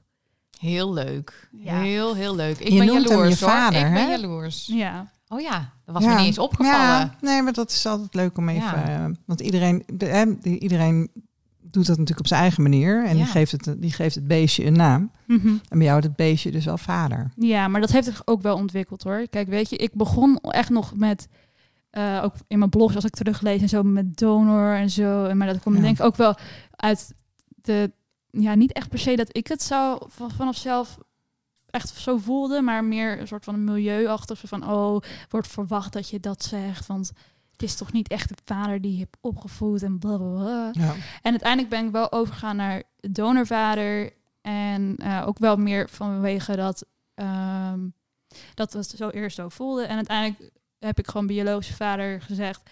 eh, meer omdat mijn zusje het soms nog irritant vond dat ik gewoon vader zei. Eh, maar Ja, dus je probeerde rekening met haar te houden. ook. Maar als ik gewoon met mijn vrienden was, die kennen hem gewoon als mijn vader. Ik bedoel, eh, ik zeg ook gewoon. Dus vind ik, dat vind ik ook wel grappig, want dat, dat weet mijn vaders vriendin niet. Maar ik zeg of eh, mijn vaders vriendin, maar echt mensen die me al heel lang kennen, zeggen van, oh, mijn stiefmoeder, die eh, daar is, is dat mee. Dat weet zij ook niet hoor. Maar, dat, het- maar ze is gewoon een schat van de Nu mens. wel. Ja, precies. nu Ze waarschijn- luisteren natuurlijk allemaal. Ja, ja, mijn vader is mijn grootste blogfan als mijn ouders. Dus Maar en, en hoe is dat voor jouw moeders? Nou ja, het grappige is, mijn moeders wisten niet zo goed wat ze konden verwachten omdat we hierin gingen. Zeg maar. Mijn moeder, sowieso mijn niet-biologische moeder, was, ba- was bang van, oh, wat voor plaats gaat hij innemen? Vooral omdat eh, mijn ouders zijn gescheiden, dus wat ik al zei. En eh, ik heb wel eens een keer naar, naar, naar, naar de hoofd ge- gegooid van, oh, je bent mijn moeder niet. Eh, Als een echte puber, zoals het hoort. ja, en nou ja, ik was nog niet eens puber, ik was negen. Oh, wauw. Ehm, Je was er vroeg bij. Nou, zo. hè? Ja, maar ik, ik denk dat dat ook wel kwam in de tijd van... Zeg maar, toen kwamen ook best wel mijn ergste emoties, zeg maar, in het begin van, van een donorkind zijn en zo. En dan ook nog tijdens de tijd van dat mijn ouders gingen scheiden. Ehm, Toen was je negen. Ja, En, en wat zijn dan ergste emoties? Daar heb ik heb ik niet echt een beeld bij. nou ja, ik, ik had gewoon heel erg veel vragen, zeg maar. Ehm, laten we zeggen, eh, mijn docenten noemden mij altijd eh, het kind met het vragenkoffertje. dus zeg maar, ik had gewoon heel veel vragen waar mijn ouders geen antwoord op konden geven. Eh, omdat ze A, donorpaspoort niet hadden. Ze wisten niet wie mijn biologische vader was. En, ehm, nou En ja, jij wilde van alles weten. en ik wilde van alles weten. Mhm. En ik, ik had mezelf, heb ik me nog opgegeven voor, voor wie is mijn vader. Dat kennen jullie waarschijnlijk ook wel. Van, Tuurlijk. Ik heb ook contact gehad toen met de redactie. Ja, ja, maar ik was te jong. Echt? Ja. Oké. Ja, ik dacht dan, mijn vader zit natuurlijk in die databank en dan, en dan worden we gefilmd en dan moet ik hem ontmoeten met zo'n camera op mijn snuffer. Dat doe ik niet. Nee. Wel lief, hè? Ja. Ja. Ja. Nee, dat snap ik ook Maar goed, wel. jij was te jong, dus jij, mocht zo, jij was sowieso al af. Ja, echt. Je, je moest 12 jaar zijn om mee te doen. En jij was toen... Eh, Elf. ja, Ja. nou, volgens Elf mij, serieus? kwart. volgens, mij was ik, volgens mij was ik iets van 10 of 9 of zo, denk Het was ik. 2011. Ja, Maar mijn vader. ja, maar net, net iets daarvoor was, was volgens mij, waren ze al mensen aan het zoeken volgens mij. Ik was in ieder geval heel jong. Ik, had het, ik kwam het tegen toen bij, eh, volgens mij was dat Live for You of zo van... van eh, Carlo en ja, Irene. Carlo en Irene, ja. Dat, Mhm. had, ik, had ik dat gezien en toen had ik me eigenlijk, daarna had ik me opgegeven. En toen kreeg ik een e-mail van, ja, sorry, ik kan niet meedoen. Dat, dat vond ik wel echt heel erg jammer. Vooral omdat ik eigenlijk... Ik wist eigenlijk niet dat ik halfbroers had. Ik, mij ging het eigenlijk alleen om mijn vader. Ja. Ehm, Ja, omdat je, het, omdat je het besef niet had dat het broertjes en zusjes waren. nou ja, mijn ouders waren ook eigenlijk niet goed ingelicht over dat dat een mogelijkheid was, zeg maar. Eh, ja, en mijn ouders dachten daar misschien heel Ze hadden daar niet over nagedacht, waarschijnlijk. Nou ja, kijk, de meeste van de ouders van mijn halfbroers zijn ingelicht van... oh, er kunnen andere halfbroers tussen zijn van Ja. andere donor. Maar eh, mijn moeders die hebben zeg maar vaak genoeg gevraagd zo van... ehm, ja, zijn er, is zijn er zeg maar broers of niet precies dat? Zeg maar, toen mijn ouders klaar waren, wilden ze, eh, dachten ze dat het heel makkelijk kon. Net zoals wat je in Denemarken hebt. Want daar kan je gewoon je sperma aan anderen geven als je het zelf gekocht hebt, volgens mij. Ehm, maar mijn moeder dacht van, eh, oh, ze hebben nog een lesbische vriendin of zo en die wil ook graag kinderen. Kunnen we het overige sperma wat is overgebleven aan haar geven, zodat zij ook kinderen kan krijgen? Maar dat kon niet, want zij zei van, ja, de donor is speciaal voor jou uitgekozen. En eh, dat, dat, dat kan niet, want hij is alleen voor jou. Waarvoor mijn moeder dus dacht van, oh, alleen voor, voor ons, dan is Ja. hij alleen voor ons gebruikt. Mm. Dus ja, Ze daar, hadden beter kunnen zeggen van laat die, laat die vriendin maar naar de kliniek komen. Dat was eigenlijk wat ze Want we willen graag betaald Ja, worden voor eh, wat ze wil doen. ja, denk het wel, ja. Oké. Hey, maar dus eigenlijk als ik, als ik jou zo hoor, dan was je al tussen de vier en de zes heel nieuwsgierig. En toen je negen was, toen was, het, toen was die nieuwsgierigheid wel heel groot inmiddels. Ja, zeker. Kijk, weet je, ik, ik kreeg toen mijn eerste laptop. Dus toen was Google eh, al een ding. En had ik eigenlijk... 1,19. Ja, dat is sowieso, maar daar kon je niks vinden. Nee. Eh, ik had wel eerst een website gevonden van... oh, zo moet ongeveer een donorpaspoort eruit zien. En ook, er was een site, ik weet niet meer... volgens mij heet dat Kit Informatie of zoiets.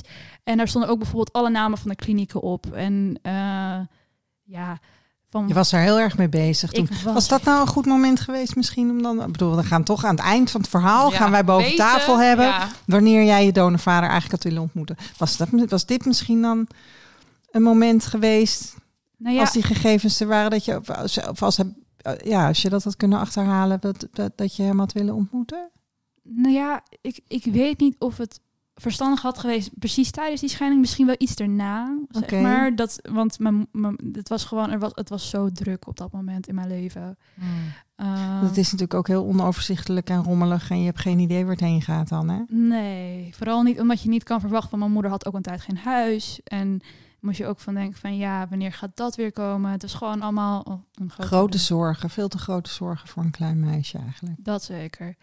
Maar ja, en inmi- inmiddels heel veel jaar verder Gewoon eh, een, een volwassen vrouw, activistisch. eh, Want hoe gaan jouw moeders ermee om? Daar waren we ook nog eventjes. Ja. En dat activisme, daar gaan we het ook nog even over hebben. Nou, mijn moeders die gaan er best wel oké mee om inmiddels. Kijk, mijn moeder, eh, mijn niet-biologische moeder was eigenlijk meer van wat, zoals ik al zei, van welke plek gaat hij in ons leven nemen. Ja. En eigenlijk was dat eigenlijk al weg toen, toen dat ze, zeg maar, toen we bij Viom voor de ontmoeting waren, had ik mijn ouders ook meegenomen. Alleen hun waren er niet bij, vanaf het begin bij. Eh, eerst ik, daarna kwam mijn zusje erbij en daarna mijn ouders. En uiteindelijk bij het fotomoment zeiden ze al, oh, ga maar naast je, naast je dochter staan.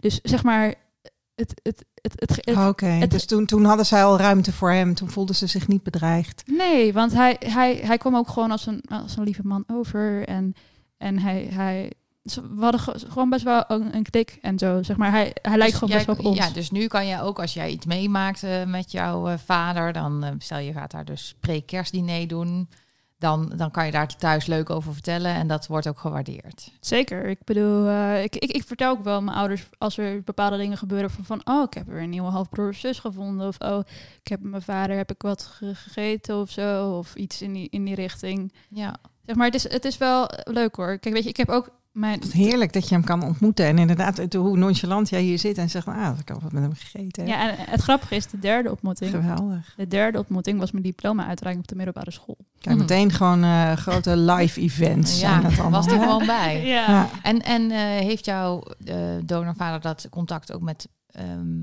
de andere donorkinderen? Nou ja, ik denk dat ik een van de weinige... Mijn, mijn vader, eh, waar we nog niet toe zijn gekomen... Mijn vader was een kliniekdonor en een privédonor. Ehm zeg maar, ik denk met sommige van de donorkinderen die hij van privé kent...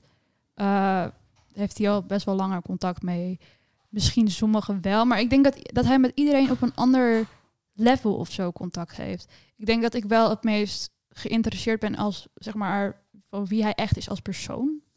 Denk Of dat ik. jij, dat jij misschien ook gewoon de meeste behoefte hebt aan, eh, aan Ja. dat contact. Of, Ja, eh, misschien. Kijk, weet je, ik, ik heb altijd gewoon... Kijk, weet je, ik denk ze van, hij is een aardige man.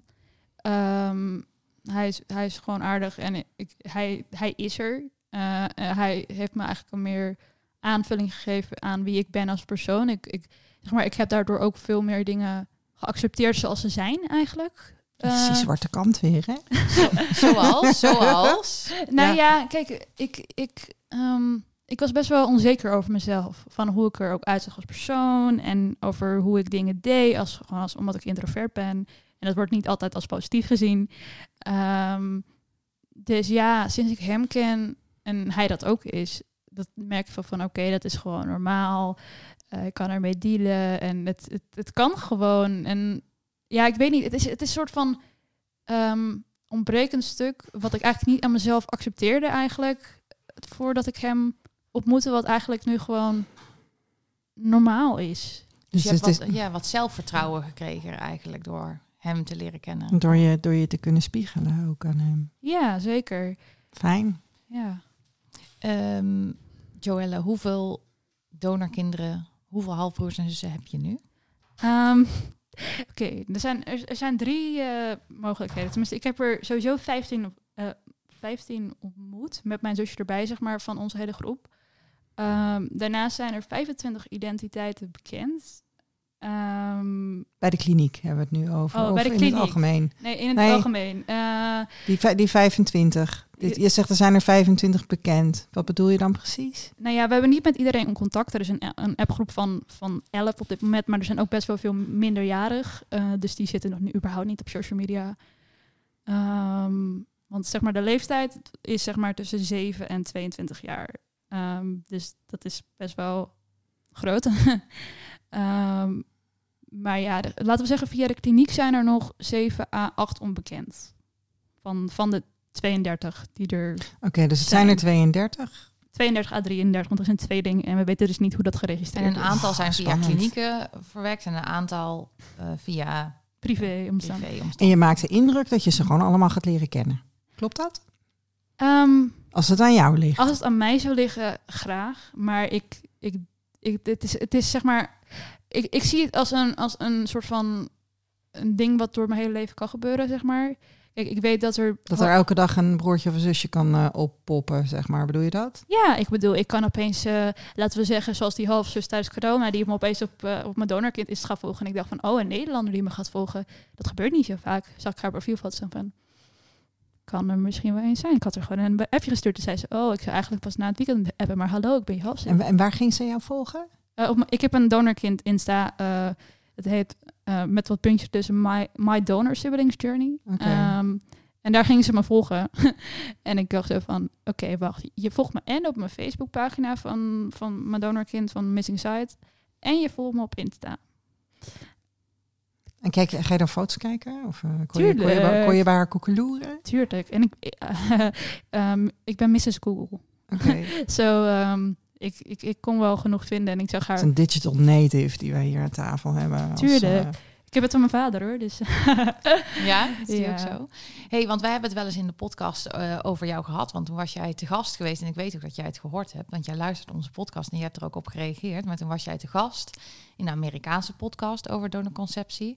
En toen vroeg ik eigenlijk in onze podcast van... Hè, jij zei van ja, niet dat hij een seriedonor is of zo. En toen vroeg ik in onze podcast van... Nou, wat, wat is dan eigenlijk wel een seriedonor als 33 kinderen verwekken? mhm. Ehm, wil je daar iets over vertellen? Hoe Tuurlijk. je daarnaar kijkt? Ja, ik, ik heb er ook, sinds dat jullie het zeiden, heb ik daar ook veel meer over nalopen denken. Kijk, ik vind het heel moeilijk om mijn vader te vergelijken met donen, donoren die ik zeg maar zelf ken. Zeg maar echt van, die mensen die echt honderden kinderen hebben.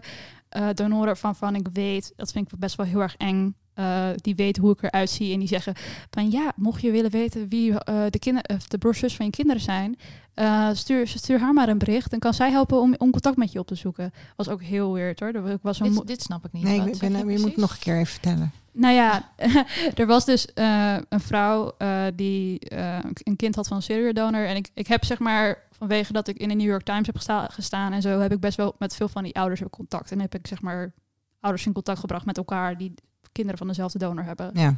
En, Eh, Dit eh, gaat over een specifieke donor, toch? Over een donor 100... Wat, die, heeft 102 kinderen, Jonathan. nou, ik, in ieder geval één uit die groep. Ik weet niet precies of het, of, of het die van hem was. oh, maar. oké. Ehm, maar eh, er was dus een donor en die zei van... Ja, dan moet je zoeken naar Joelle de Boer. Op haar Facebook-profiel heeft ze een rood shirt aan en ze zit schuin. En dan denk ik zo van... Ja, en wat moesten mensen dan met jou? Ja, nou ja, ik, ik had dus met die ouders contact. Dus, en die zei van ja, die donoren wilden hun niet iets van direct contact geven met, met die ouders of zo. En die gingen dat dan naar mij doorschuiven of zo. Echt heel erg random. Laten we zeggen, ik Jij ben... snapt het zelf ook niet, want ik snap er helemaal niks van. Nee, laten maar we jij snapt het ook niet. Laten ik we zeggen- nog te fronsen. Nou, laten we zeggen dat donoren mij zien als een. eh laat staan een bedreiging vanwege dat ik, omdat ik dingen naar boven haal ehm, van, van die internetdonoren. En ehm, Ze zien jou als een bedreiging. nou ja, ik heb in de New York Times heb, Times heb ik eh, Jonathan voor de leeuwen gegooid. Dus eh, kijk, ik ben degene die erachter gekomen is dat hij dat hij eh, in gedoneerd had in, in, in Denemarken en dat aan al die Nederlandse moeders heb verteld. Dus En dat heb je ook in de, aan de New York Times verteld. ja, En daarom denken donoren van, oeh, oppassen met die Joelle, want dat is een, ja, ik bedoel een Jonathan. donorkindactivist. Ja, nou, Jonathan had me ook gewoon lopen stalken. Dus Oh ja? Ja, dat, eh, die, die begon op eh, Facebook bij mij te reageren en weet ik veel, allemaal dat soort dingen. En eh, we, we hebben ook nog ooit, ooit een keer een Twitter-thread gehad waar ook nog... eh, Maar niet op een prettige manier. We hebben met uh, Stichting Donorkind inderdaad ook wel eens een fitty met hem gehad eh, op ja, Twitter. ja, volgens mij waren jullie daar toen ook bij betrokken. Ja, dat was... eh, Maar goed, weet je, dat, dat, dat- ja. Dat, ik eh, weet niet of het, of het dan of, of we het daar nu heel uitgebreid over moeten hebben hoor. Ik denk, ik, maar ik ben nou benieuwd even terug naar Ja. is, is, eh, die, die seriedonor. Hoe kijk je daarnaar? Wanneer is iemand dan wel een seriedonor? Nou ja, ik vind het heel moeilijk om te zeggen. Want kijk, weet je, zou- zouden jullie... Want ja, jouw vader had ook 15 jaar gedoneerd volgens mij, toch, Esther? Ja. Zou jij hem een seriedonor noemen? ik heb geen idee. Hij heeft in ieder geval, voor zover we weten, niet bij meer dan één kliniek eh, gedoneerd. Ik weet niet Mhm. of dat een criterium is, maar dat zou het kunnen zijn. Hè? Dat Mhm. iemand dus op meerdere plekken zaad doneert. Mhm. Daar ook geen maat bij houdt. Nou ja, Gerard kan niet vertellen wat hij gedaan heeft meer. Ehm, maar ik vermoed wel dat er meer kinderen zijn dan dat, er, dan dat we nu weten. Mhm. Maar goed, ehm, wij zijn nu met negen donorkinderen. Mhm. Waar, waar, waar, waar ligt voor jou de grens? Is dat 30, 50, 100, Ja, 200.000? Ik vind het zelf ook heel moeilijk om te zeggen. Want zeg maar, ook door jullie gesprek daar toen over, ik zeg maar, aan de ene kant zeggen, misschien is hij, als, als stel er zou een ranking zijn van, van als we ons aan de Nederlandse wet zouden moeten houden, dan zou mijn vader misschien onderaan de seriedonorlijst zitten, misschien. Als, als, als ik Voor iedereen die, die zich niet aan de, voor iedereen die zich niet aan het maximum aantal van 25 kinderen per de, de, de oude richtlijn van 25 kinderen per donor heeft gehouden. Ja, want mijn vader die verwekte 19 kinderen via de kliniek en 13 eh erbuiten, zeg maar. Ja, oké. Het is ook moeilijk, hè? Want er is niet, eh, Er is geen niet één antwoord op. Maar, Nee. maar jij ging er dus wel over nadenken van, oh ja, wat, wat, wat betekent dat dan eigenlijk? Ja, maar ik heb er ook, zeg maar, over überhaupt het aantal heb ik heel lang nagedacht. En daar heb ik ook best wel mee gezeten hoor, dat, dat, dat het er zoveel zijn. Vooral, Nou, vooral als je iedereen een plek. Want ik, ik zei er straks tegen jou van, eh, volgens mij ga jij ze allemaal leren kennen. Want je, weet je, je, ik, ik, ik zie bij jou de behoefte om je familie te kennen, zeg maar. Mhm. Je, je hebt niet voor niks die website, zodat ze je kunnen vinden. En dan zijn, dan zijn het er wel een hoop om straks op verjaardagen te komen en mee af te spreken en bij te houden. Van, Mhm. oh, die gaat verhuizen en eh, oh, die krijgt een kind. En eh, weet je, er, er, gaat natuurlijk, er gebeurt heel veel in die levens. Mhm. Ik kan me voorstellen dat het in dat licht veel is. Zeker. Kijk, weet je, ik ben blij dat ik degene ben van het overzicht. Dus het Google Spreadsheet hebben we al. eh, en een infographic. Ja, maar dat zijn, maar, ja, maar dat zijn tools en feiten, Ja. weet je. Maar dit, dit gaat natuurlijk ook over gevoel. Van wat, wat, wat- hoe geef je die mensen allemaal... Bedoel, een plek in een, pr- in een spreadsheet is één ding, zeg maar. Maar hoe geef je mensen een plekje in je hart? Ja, Kijk, het- het is heel moeilijk. En dat heb ik zelf. Ik heb ook wel een soort van ehm, geaccepteerd dat niet iedereen contact wil. Waardoor ik ook veel meer kan genieten van degene waar ik contact mee heb. Dat vind ik knap. Dat vind ik mooi. Ja, al is het soms wel echt moeilijk hoor. Vooral omdat ik dan ehm, zie dan bijvoorbeeld degene waar we dan niet contact mee hebben, die me dan wel volgen op socials. eh, of geen actief contact mee hebben, die bijvoorbeeld niet in onze appgroep zitten. Eh, dat er bijvoorbeeld, ik, ik heb zeg maar, ik weet niet of jij dat ook hebt bij je we- website Esther, maar ik kan zien waar, waar mensen mijn blog bekijken, zeg maar. En dan zie ik bijvoorbeeld, oh, daar, daar, ik weet bijvoorbeeld dat een half zus of een half broer daar woont van, oh, die heeft weer, weer mijn blog lopen lezen of zo. Oké. Maar het kan ook toch wel de buurvrouw van die halfbroer Ja. of zus zijn. Ja, natuurlijk. maar ik, ik, ik, het is gewoon een, een gat in het middle of nowhere waar niemand woont.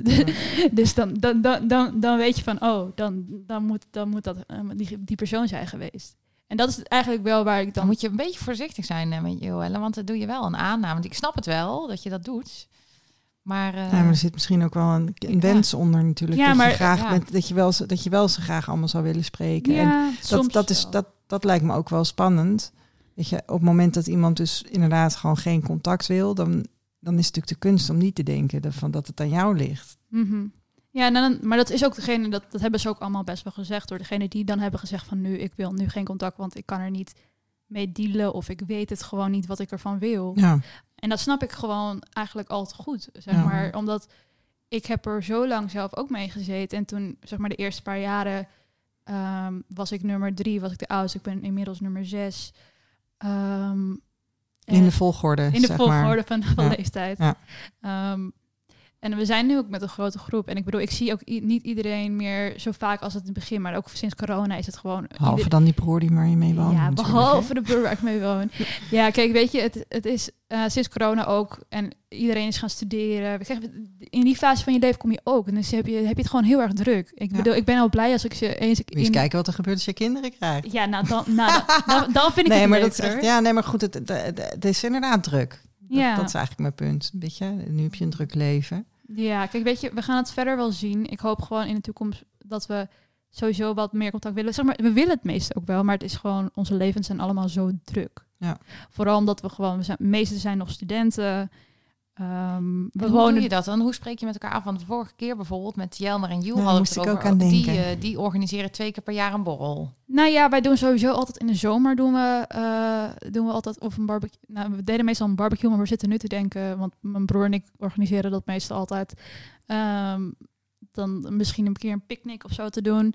Eh, zitten we ook nog te twijfelen, want we hebben de laatste paar jaar hebben we het met ouders ook erbij gedaan. Vooral omdat we ook nog wat jongere halfbroers hebben en zo. Eh, die anders geen vervoer hebben.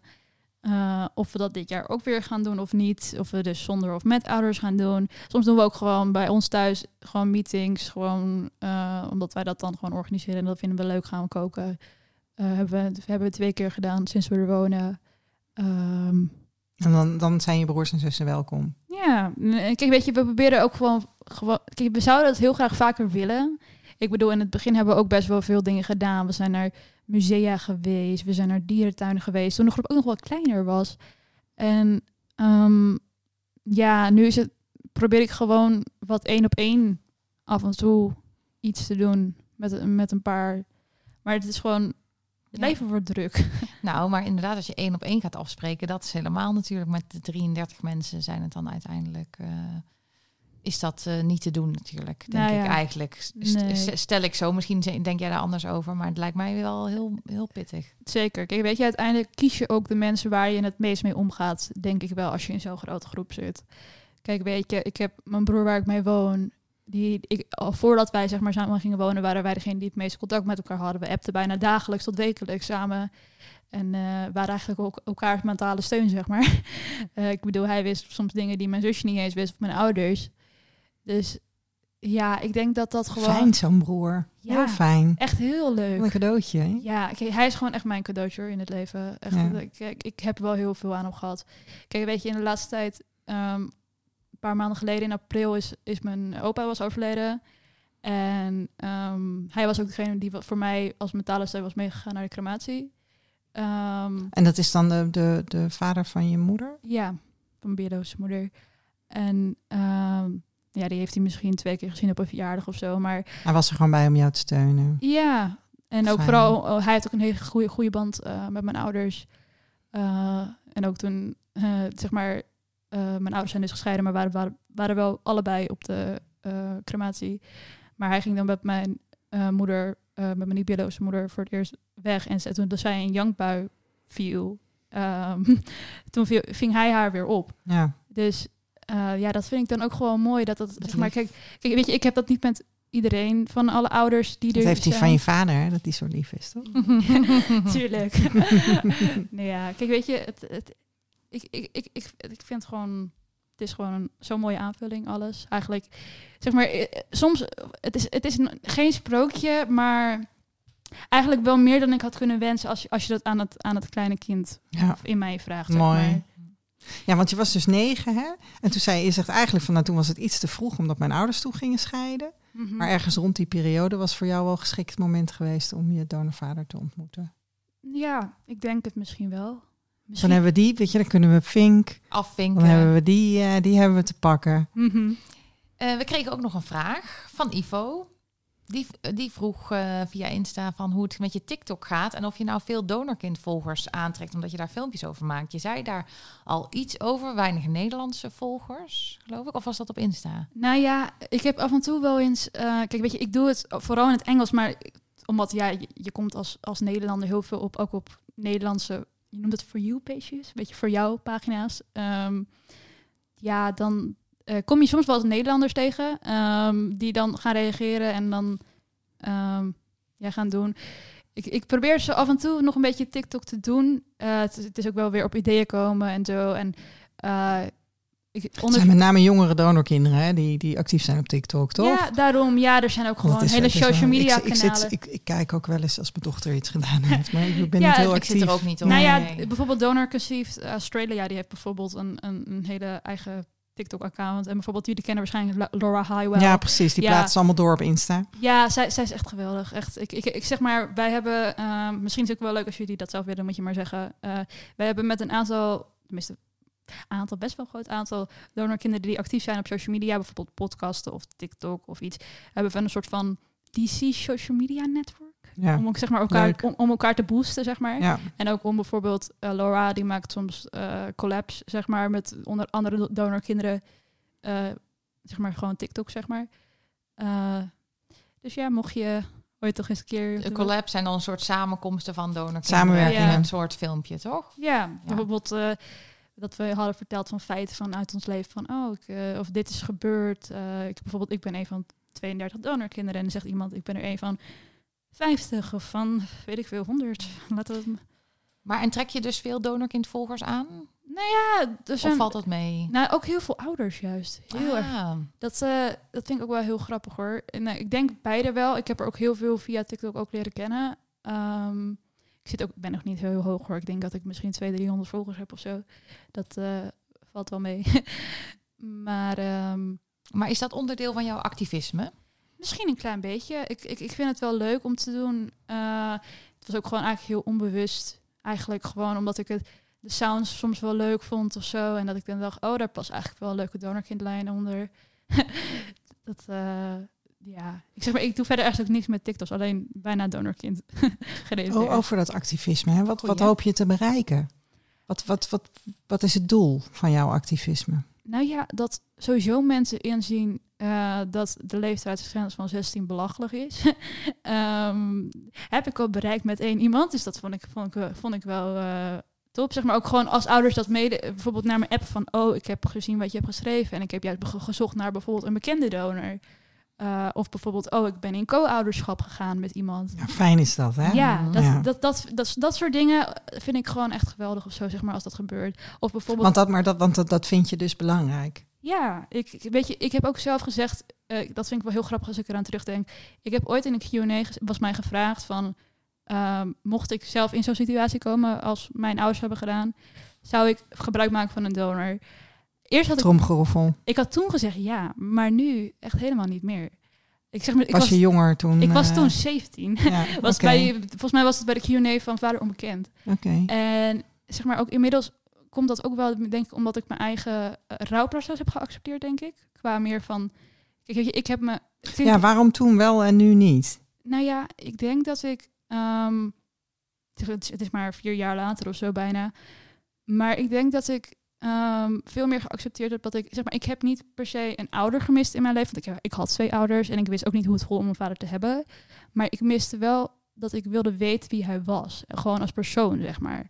Ik bedoel, hij hoefde niet voor mij de rol van papa te hebben, al had ik hem wel als een leuke oom in mijn leven willen hebben toen ik jonger was, gewoon waar, waar ik bijvoorbeeld om raad kon vragen of hoe hij nu is, bijvoorbeeld als een mentorpersoon, zeg maar. Iemand bij wie je terecht kan in Ja. ieder geval. Ja. Ja, en eh, dat gun ik mijn kinderen ook. Dus daarom zou ik, als ik stel ik zou als alleen, alleenstaand komen of bijvoorbeeld in een relatie met een vrouw of zo, dan zou ik eerder voor co-ouderschap kiezen dan dat ik ehm, voor een donor zou kiezen.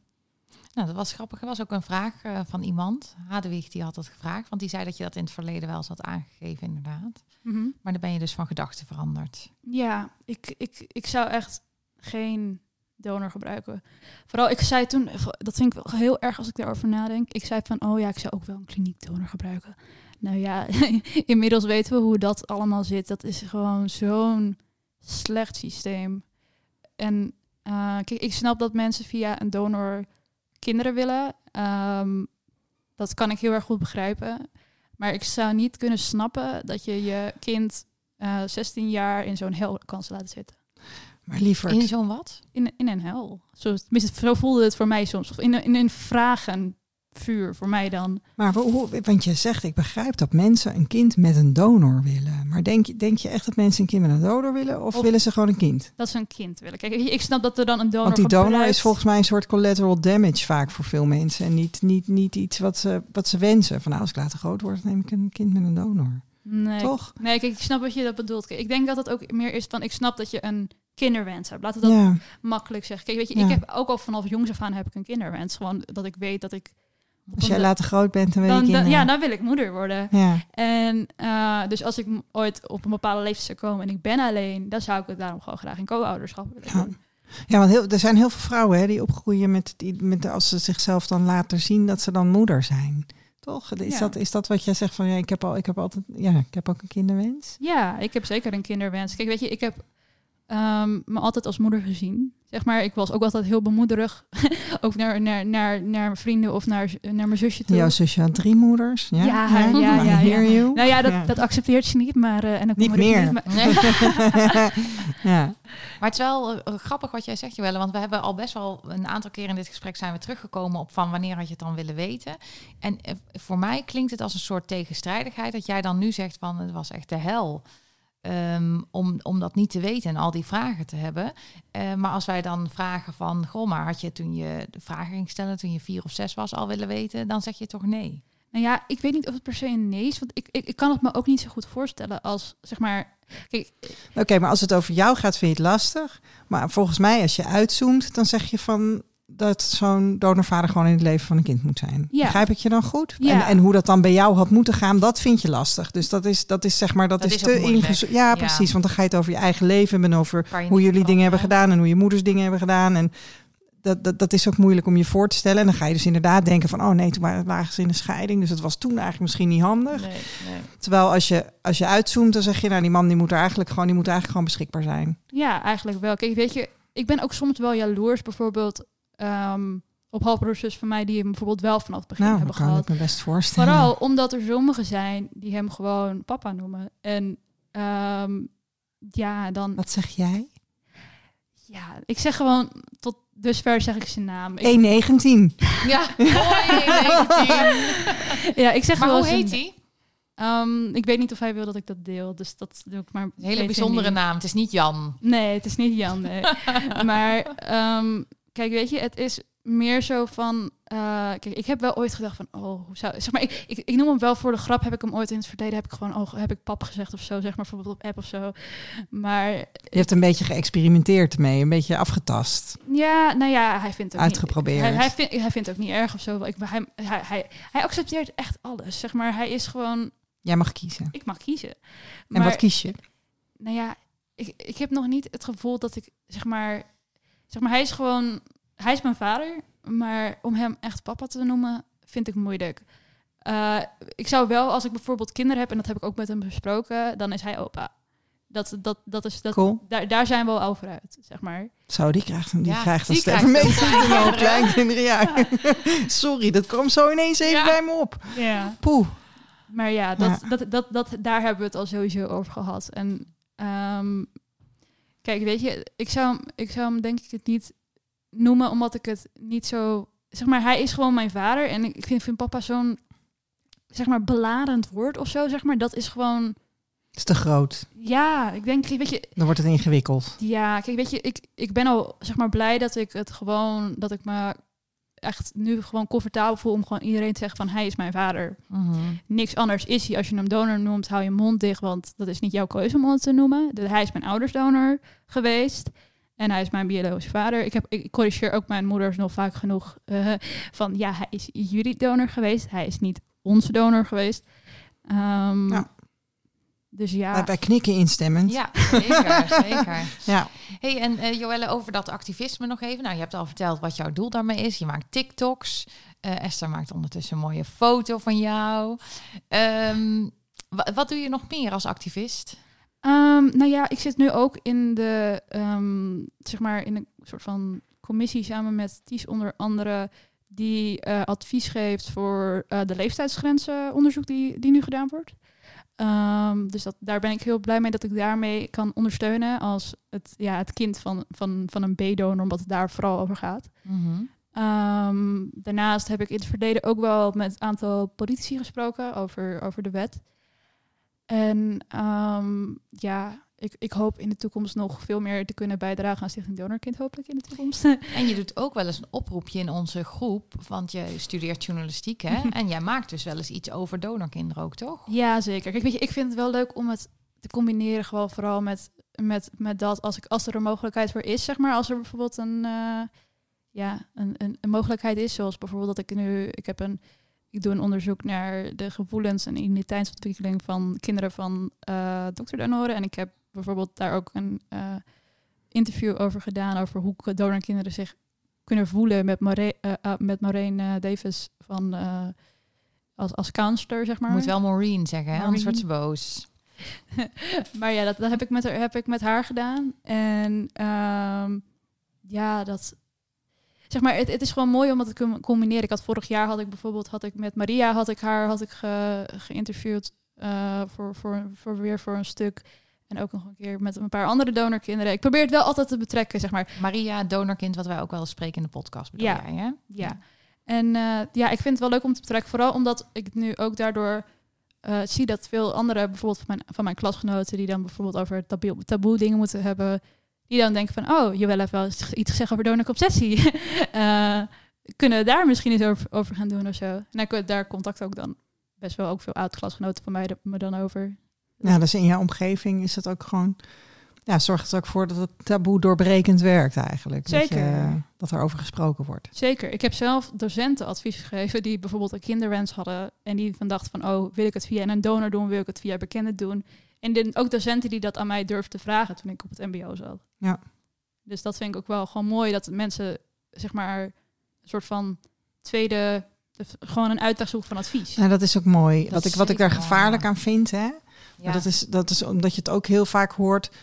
Ik moet een beetje denken aan, ehm, hoe heette die dame? Die Marlou van die podcast. Die van zei van, nou ja, want al die verhalen van eh, ongelukkige donorkinderen, die ken ik nou wel. wel? Ik, wil, ik wil dan wel een gelukkig donorkind spreken. En heel veel donorkinderen die nog, eh, zeg maar, onder de 30, die zijn sowieso nog heel eh, eh, blij dat ze er zijn. En eh, niet be- loyaal aan hun ouders en niet bezig. Weet je, jij, jij bent dan van jongs af aan eigenlijk al geconfronteerd met, met, die, met die wens. Hè? Maar daar is niet bij alle kinderen ruimte voor. Of die wens die is er gewoon nog niet. En dat vind ik, dat vind ik het gevaar met adviesvragen aan één donorkind. Ik denk Mhm. dat Joelle, dat ze met jou met een hele goede hebben gesproken. Omdat je ook de andere kant van het verhaal kan laten zien. Hè? Ehm, Ja, maar als mensen alleen maar met een tevreden donorkind... Ik had het... eh, ik heb hier eh, zelf een ervaring mee. Daar ben ik nog een keer heel boos over geweest. Ik had vroeger een collega en die ging dus blijkbaar via donorconceptie kinderen krijgen. Maar het was mij, was mij niet helemaal duidelijk dat het ging gebeuren. Maar toen werd ik activistisch, een, een jaar of eh, zeven, zes geleden. En toen zei ze tegen mij, zei ze, ja, maar ik had dus bijna een donorkind gekregen. Uiteindelijk was het niet nodig, want ik kreeg zo'n partner. Maar ik heb bijna een donorkind gekregen, want jij zei dat het prima was. En, en Ja. ik was jouw Ja. leeftijd, Joelle, en ik was daar nog... Ik was dat nog toen in- was het ook gewoon nog prima. nou, ik zat ook in de, in de ontkenning en de blokkade. Want het, mij was ook verteld dat je nooit kon vinden. Dus ik dacht, nou, vooral niet over nadenken, niet mee bezig zijn. Mhm. Dus ik vond dat eigenlijk heel kwalijk. Dat ik een soort van het gevoel had dat die verantwoordelijkheid ook in mijn schoenen geschoven werd. Zo van, van ja, maar jij, jij vond het allemaal niet erg. Dus dan... dus dan eh, kan het gewoon. ja. Ja, maar kijk, weet je daarom, ik Spannend, heb, hè? ik heb ook gewoon ook naar heel veel dingen ook doorverwezen. Kijk, ik heb mijn eigen ervaring verteld en ik heb dan, zeg maar, dan bijvoorbeeld aan die docent en nog een andere volgens mij. Ehm, en ook wel doorverwezen naar bijvoorbeeld de Zucht en Donorkind, naar de documentaire waar ik in heb gezeten. Zodat mensen ook eh, verschillende kanten van het verhaal horen. Ja, precies. En dat, dat vind ik zelf wel prettig nu aan het LIDC. Mhm. Ja, dat er in principe een platform is nu over donorconceptie, donorconceptie.nl. En dat ehm, eh, waar gewoon voorgelicht wordt ook met, met, met respect voor ieders belangen. Zeg maar ook die van het donorkind. Waar je mensen dus heen kan verwijzen. Ja. Ja. Joelle, mag, mag, ik de afsluit, mag ik een afsluitende vraag stellen? Zijn we daar aan toe? Ja. Ik knik ja. Ehm, ik, ik vroeg me af, wat is nou, wat vind jij nou dat, ja, wat hoop jij wat we op korte termijn gaan bereiken? Eh, de, de activistische donorkinderen. Die wet, die, wet die, die wetswijziging hè, die, die, nu, die nu speelt. ehm, ehm, ja, wat, wat, wat, wat, wat, wat vind jij belangrijk? Nou ja, sowieso, zoals Tia zei, dat het donorkind wordt opgenomen in, in de wet. Ehm, dat vind ik eigenlijk wel het al- allerbelangrijkste wat er moet gebeuren. En dat het gewoon mogelijk is al vanaf welke leeftijd het donorkind wil. Of, of überhaupt een leeftijd grens Ja. daarvoor maken dat je eerder je broers zus kan contacten. Dat is eigenlijk wat. Alleen broers en zussen. Nou ja, dat sowieso. Want daar is nu niks voor. Daar staat ook überhaupt niks in de wet. Nee, maar dat gaat nu gebeuren. Hè? Broers en zussen gaat nu gebeuren. Ja, daarom. En ehm, voor de rest kan ik alleen maar hopen dat, er, dat het beter gaat zijn dat het nu is. Dat, dat, dat er gewoon sowieso de rechten beter worden vastgelegd. Ehm, en kijk, als het, als het lager wordt, zou, ik- zou ik Het heel aantal kinderen per donor dat. of leeftijd. Nou Wat bedoel ja, je? ehm, Als het lager wordt? Naar de leeftijd, denk Oké, ik. als, die, als die leeftijdsgrens omlaag gaat, ja? Dan, dan, dan ga ik wel. Doe maar in de microfoon. Ga ik wel feest vieren. Ehm, Ja, Want het is wel iets waar ik zelf wel naar gestreven heb. En ik zou eigenlijk ook willen dat gewoon donorkinderen vanaf bijvoorbeeld, ik zeg maar wat, 12 al bijvoorbeeld. Ze hebben een brochure op hun site staan. Daar ben ik vandaag achtergekomen. ze? Eh donorgegevens bijvoorbeeld. Eh, Ja. van, maar die, die krijg je niet zomaar thuisgestuurd. Dan moet je ook gewoon gaan zoeken eh, online. eh. als bijvoorbeeld, kijk, we worden ook gecontact als we, als we 18 zijn, als we orgaandonor willen worden of zo. Dan zou je toch ook gewoon donorkinderen kunnen opnemen met hun eh, ISBN. En dan gewoon van oké, ehm, je bent nu 12, dit zijn je rechten en je krijgt sowieso of op Dat de donorkinderen geïnformeerd worden dat ze donorkind zijn en dat wat hun rechten zijn. Ja, want, want dat, dat, dat wordt gewoon niet doorgegeven. En ook, ook sowieso van tevoren naar ouders toe. Dat het gewoon, dat hun dat ook weten. Kijk, weet je, je, je verwacht dat, de- dat ouders het zelf gaan uitzoeken. Nou ja, mijn ouders waren niet zo. Ik weet niet hoe, hoe het tegenwoordig zit met ouders. Maar Het verschilt denk ik nogal. Ja. ja, denkbaar. Ja. ja, ik bedoel, ik hoor ook gewoon ouders die erachter komen van... Oh, maar wacht, als ik een Deense donor heb, mag ik alsnog nee zeggen als, om mijn kind te moeten terwijl die een B-donor is. Nou, dat, Dat die Deense donor nee mag zeggen. ja. Ja. Want hij mag wel als identiteit, zeg maar, moet volgens mij worden vrijgegeven, maar ontmoeten hoeft niet. Dat staat niet in hun wet. Nee, maar dat staat ook niet bij ons in de wet, eh Joelle. Helaas. Nee. Maar dat vind jij dus ook iets wat erin zou moeten. Ja, nou ja, dan. sowieso ja. We hebben nog wel een wensenlijstje, nou, hoor ik. inderdaad. Het is eh. een lange lap eh, wensenlijst. Nou, eh, Ja. we moeten maar even doorgaan nog met activistisch zijn, of niet? Zeker, nog Ja, heel dan lang. zijn we er nog niet, inderdaad. Nog heel lang. Het duurt nog eh, tot, tot, totdat na ik kinderen heb en jullie Het kleinkinderen. is waarschijnlijk. heel goed dat de volgende generatie staat te trappelen. Nou, zeg ik. inderdaad, inderdaad. Nou, Joelle, heel erg bedankt voor het vertellen van je verhaal. En, eh, en, en blijf vooral taboe doorbrekend bezig, zou ik zeggen. Dankjewel. Alsjeblieft. Nou, lieve mensen, eh, de tune is eh, Speak Easy van Shane Ivers en vind je op www.silvermansound.com. Wil je ons sponsoren? Dat kan. Dan eh, kan je ons mailen naar dekwakwaakt.gmail.com. Eh of je kan natuurlijk naar vriendvandeshow.nl slash de streepje kwak streepje kwaakt. Reed ons. Reed deel, ons de, deel de podcast. Ja. Deel ook dat huiswerk voor Tweede Kamerleden. Nog, even- denk er nog even om. We hebben nog een paar weken voor 15 juni. Help ons. Een week. En we zien jullie allemaal op het familiement. Bedankt Joelle. Dankjewel Evie, dankjewel Esther. Joe, dank je. Dag.